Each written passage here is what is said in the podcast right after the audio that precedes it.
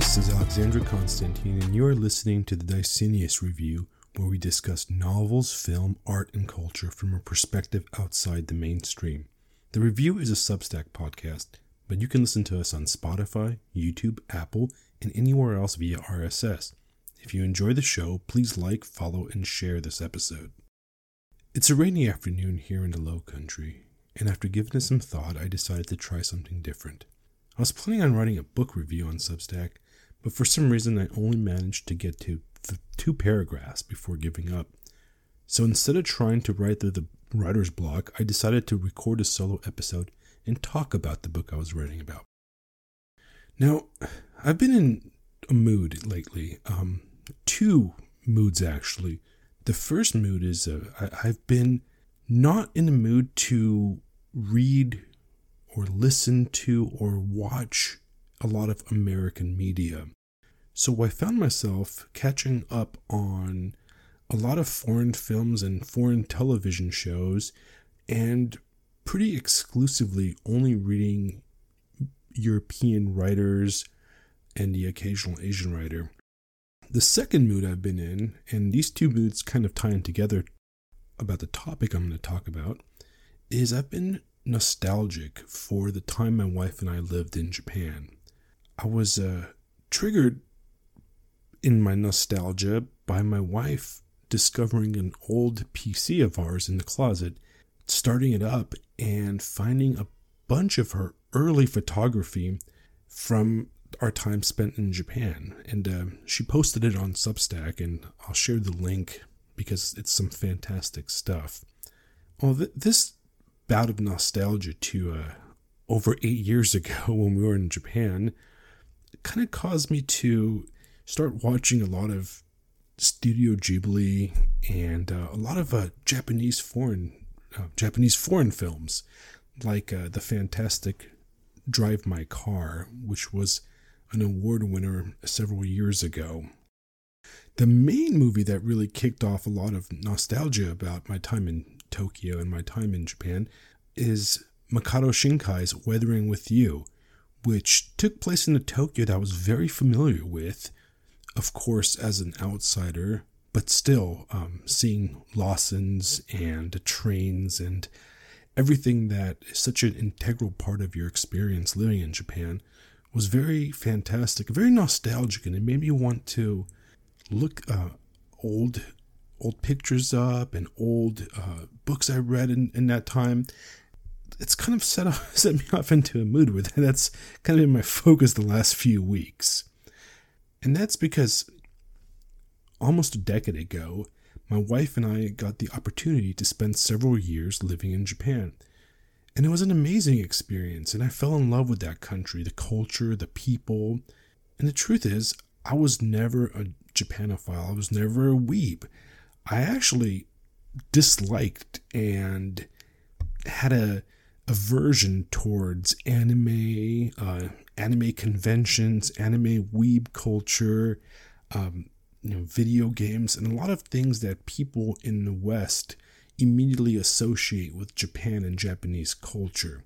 So when I came to Japan, I came in with a very almost neutral conception, which honestly, I think it allowed me to take it all in, both the good and the bad.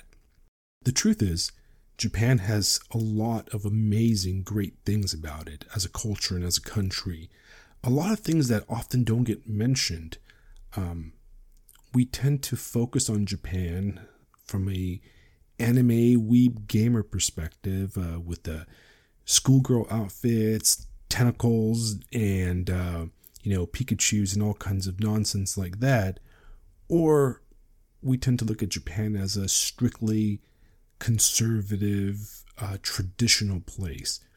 And in reality, in, in practical reality, Japan is a little bit of all that and a lot of other things that completely get mentioned. For example, Japan has a great nightlife. Um, there's a lot of fantastic bars and izakayas which stay open well into the morning. People meet up for drinks. Um, it's a nightlife that is very different than the American nightlife. And it's almost a little bit more cozy, but at the same time, it's a lot more lonely and kind of manufactured in certain elements. But there's also, besides the big buildings in Tokyo and uh, Yokohama, besides all the neon lights of the different districts, you have a culture that is really into the outdoors, into picnicking, hiking, rock climbing, exploring trails through the forests.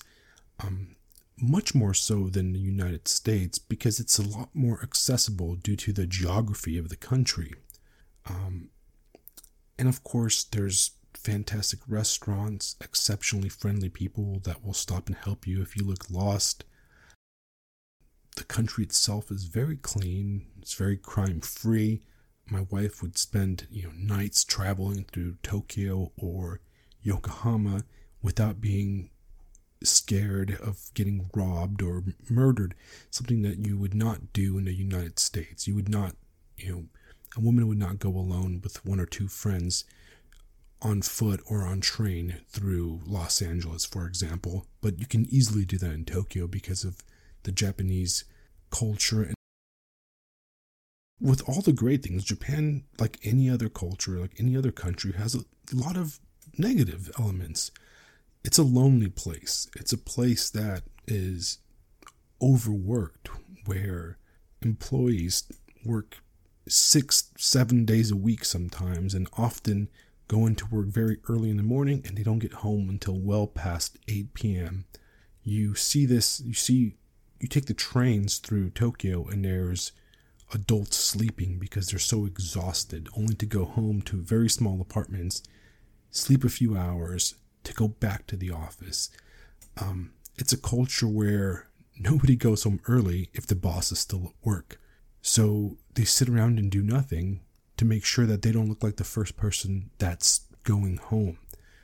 Um, it's a culture that's very much obsessed with uh, materialism and status, where cities like Tokyo are covered in designer name brand uh, stores, fancy cars, and the kind of materialism you find in New York City or London or any of the major Western cities. And one thing that Japan and the Japanese have in common with Americans is that we both have a very isolated worldview which places well, which centers us as the center of our own universe. We Americans often have a hard time understanding how everybody else thinks, how people in different countries look at us or look at each other. We tend to have a center of the world mentality. Well, the Japanese have a very similar worldview where they don't understand the outside world outside of Japan except through a very uniquely Japanese lens. And I'm sure you guys have all heard of the Paris syndrome that Japanese tourists get when they when their view of Paris clashes with their with the reality of Paris, where they go into these vacations in Europe and they're expecting the idyllic French landscape and the idyllic French, you know, baguettes with Vespas and they get to a 21st century city that's filled with crime and graffiti and they um, they have a breakdown because they they have an incongruent worldview which sometimes just clashes with reality and we Americans have that also because we look at everything through a lens of American exceptionalism. So, what I think is that in order to get a realistic, a more nuanced view of Japanese culture, I recommend watching movies like the recent Drive My Car or reading contemporary Japanese literature.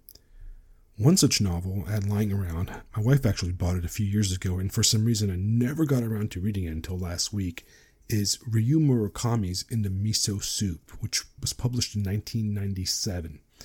Ryu Murakami shares the last name with the more known literary writer Haruki Murakami, who wrote Kafka on the Shore the Winding Bird Chronicle, and a lot of other no- novels that are pretty popular and well known in the United States.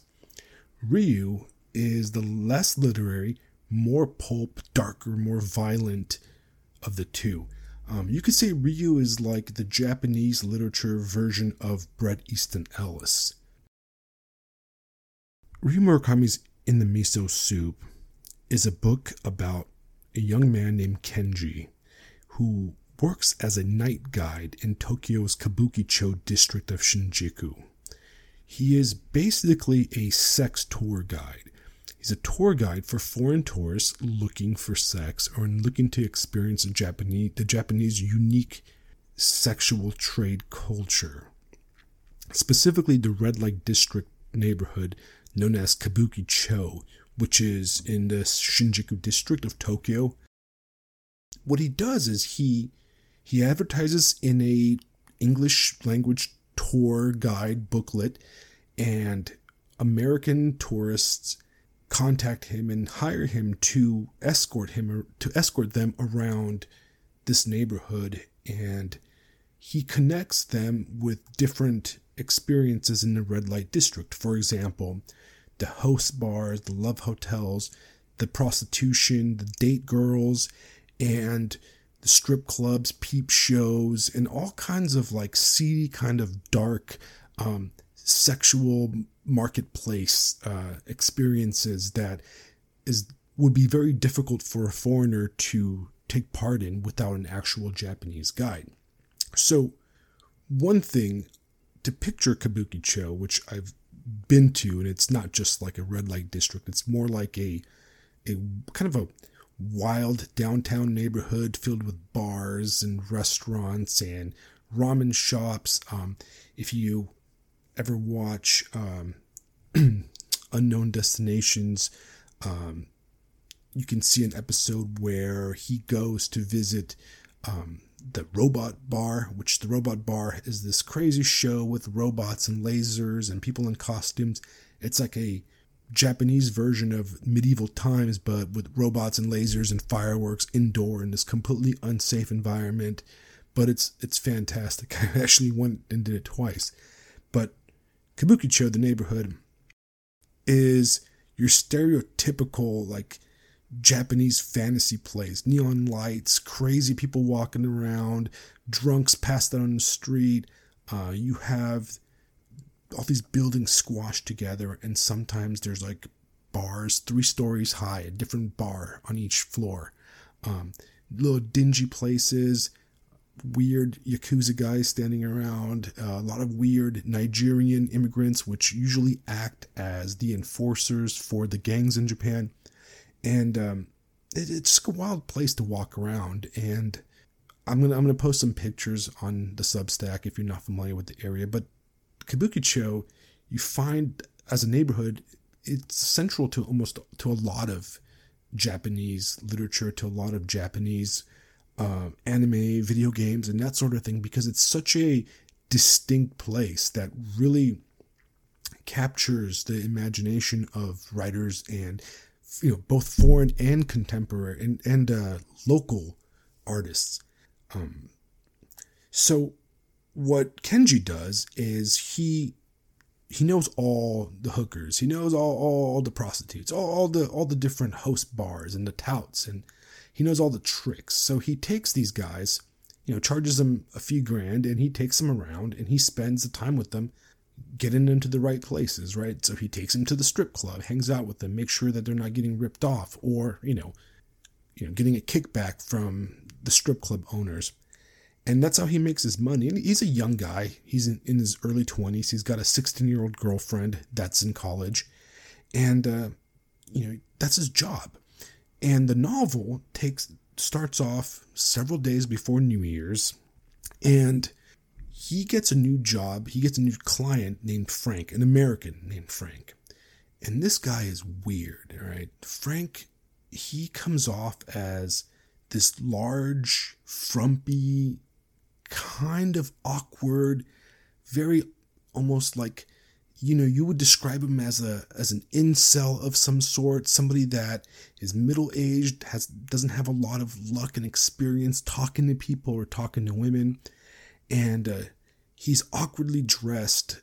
He he's kind of bizarre and clammy looking.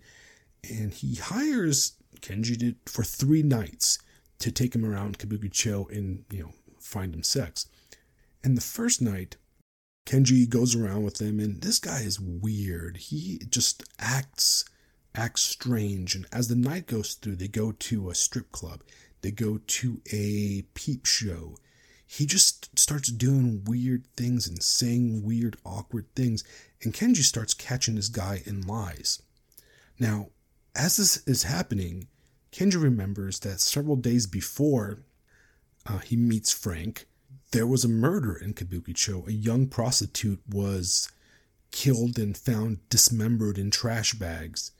And he starts obsessing or thinking that maybe Frank had something to do with it, especially after Frank starts telling conflicting stories about his past.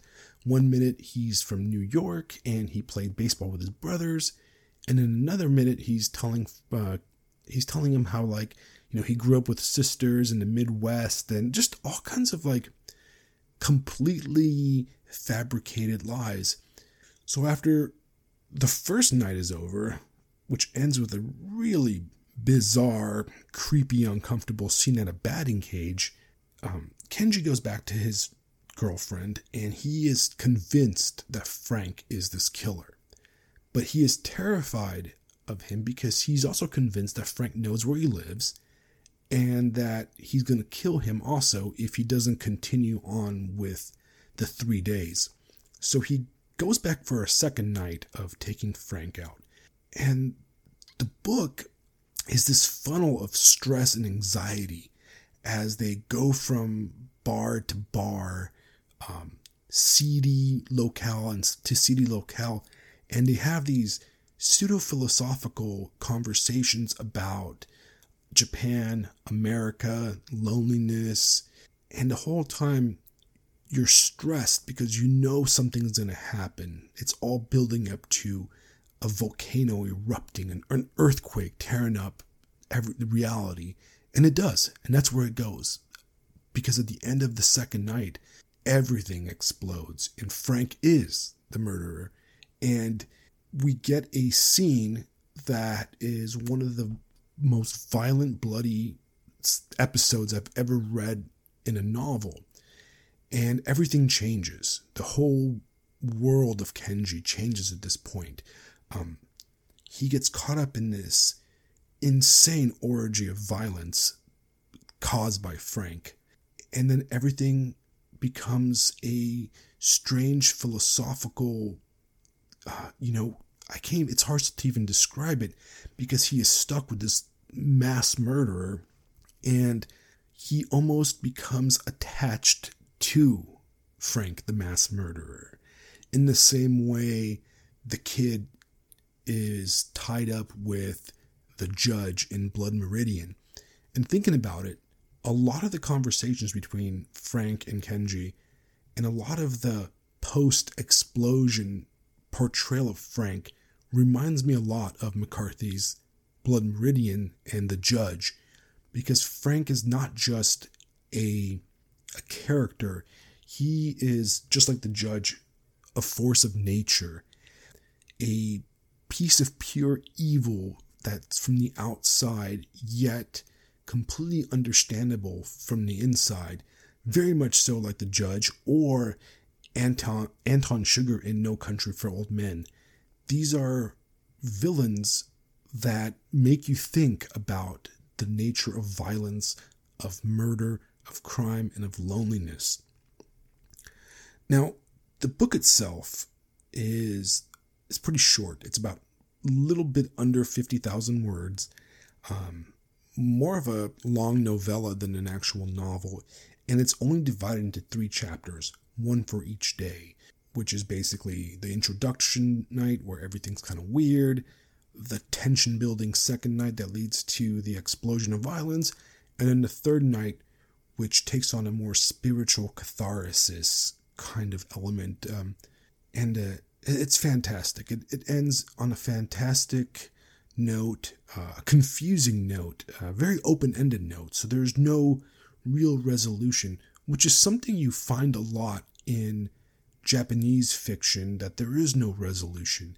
Because Japanese fiction and even a lot of movies and anime tend to be very slice of life, very um, passing in nature. There is no direct beginning, middle, and end. It's very open ended and it doesn't tie everything up. It doesn't explain. It doesn't give, you know, detailed backstories. It's just, it just is. And we don't know what happens after, and we really don't understand what brought this all about. But the book itself is not just an action murder uh, novel. It's actually an an exploration of of loneliness, of Japanese culture, Japanese culture contrasted with American culture uh, and how it's exposed to American culture. And it's a exploration of the Japanese hypocrisy towards sex and the sex trade, how so many young Japanese women turn to becoming hostesses or pseudo prostitutes not out of the need for money, but out of a strange loneliness where they're just so disconnected. And often, how materialistic and empty the Japanese culture is behind all the neon lights of cities like Tokyo. And that right there makes the book fascinating because it's something that I saw firsthand during my time in Japan. And it's something that never really gets discussed in the idealistic or um, fantasy version of Japan that most Americans have. Because Japan is a place just like any other. it's got good people, bad people, it's got homeless people, it's got light and beautiful places, and it's got darkness and homelessness and murder and sadness and despair, just like any other country on this planet. And In the Miso Soup is a novel that really explores that darkness, that loneliness of the Japanese sex trade and the Japanese culture that is lost on the streets of neighborhoods like Kabukicho. So I highly recommend this novel. It's one you can pick up real quick and read in a day. It gives you a great, like, a great, you know, picture of a time in Japanese culture, you know, the late 90s, early 2000s, where the sex trade was still very much so free, a lot more so than it is today, supposedly. But it gives you a perspective on prostitution from a very alien to us culture. Because one thing I found very interesting is living in Japan, something that dawned on me is that the Japanese don't have the cultural foundation of Christianity that all Western countries do. Um, even the most atheistic or you know amoral cultures like the Soviets during uh, communism in Russia, or you know Eastern Europeans, or even Northern Europeans who pride themselves in being very progressive and atheistic, they still have a fundamental Christian foundation to the culture that never existed in Japan. So they the Japanese approach dating and sexuality in a very from, from a different mindset than Westerners do.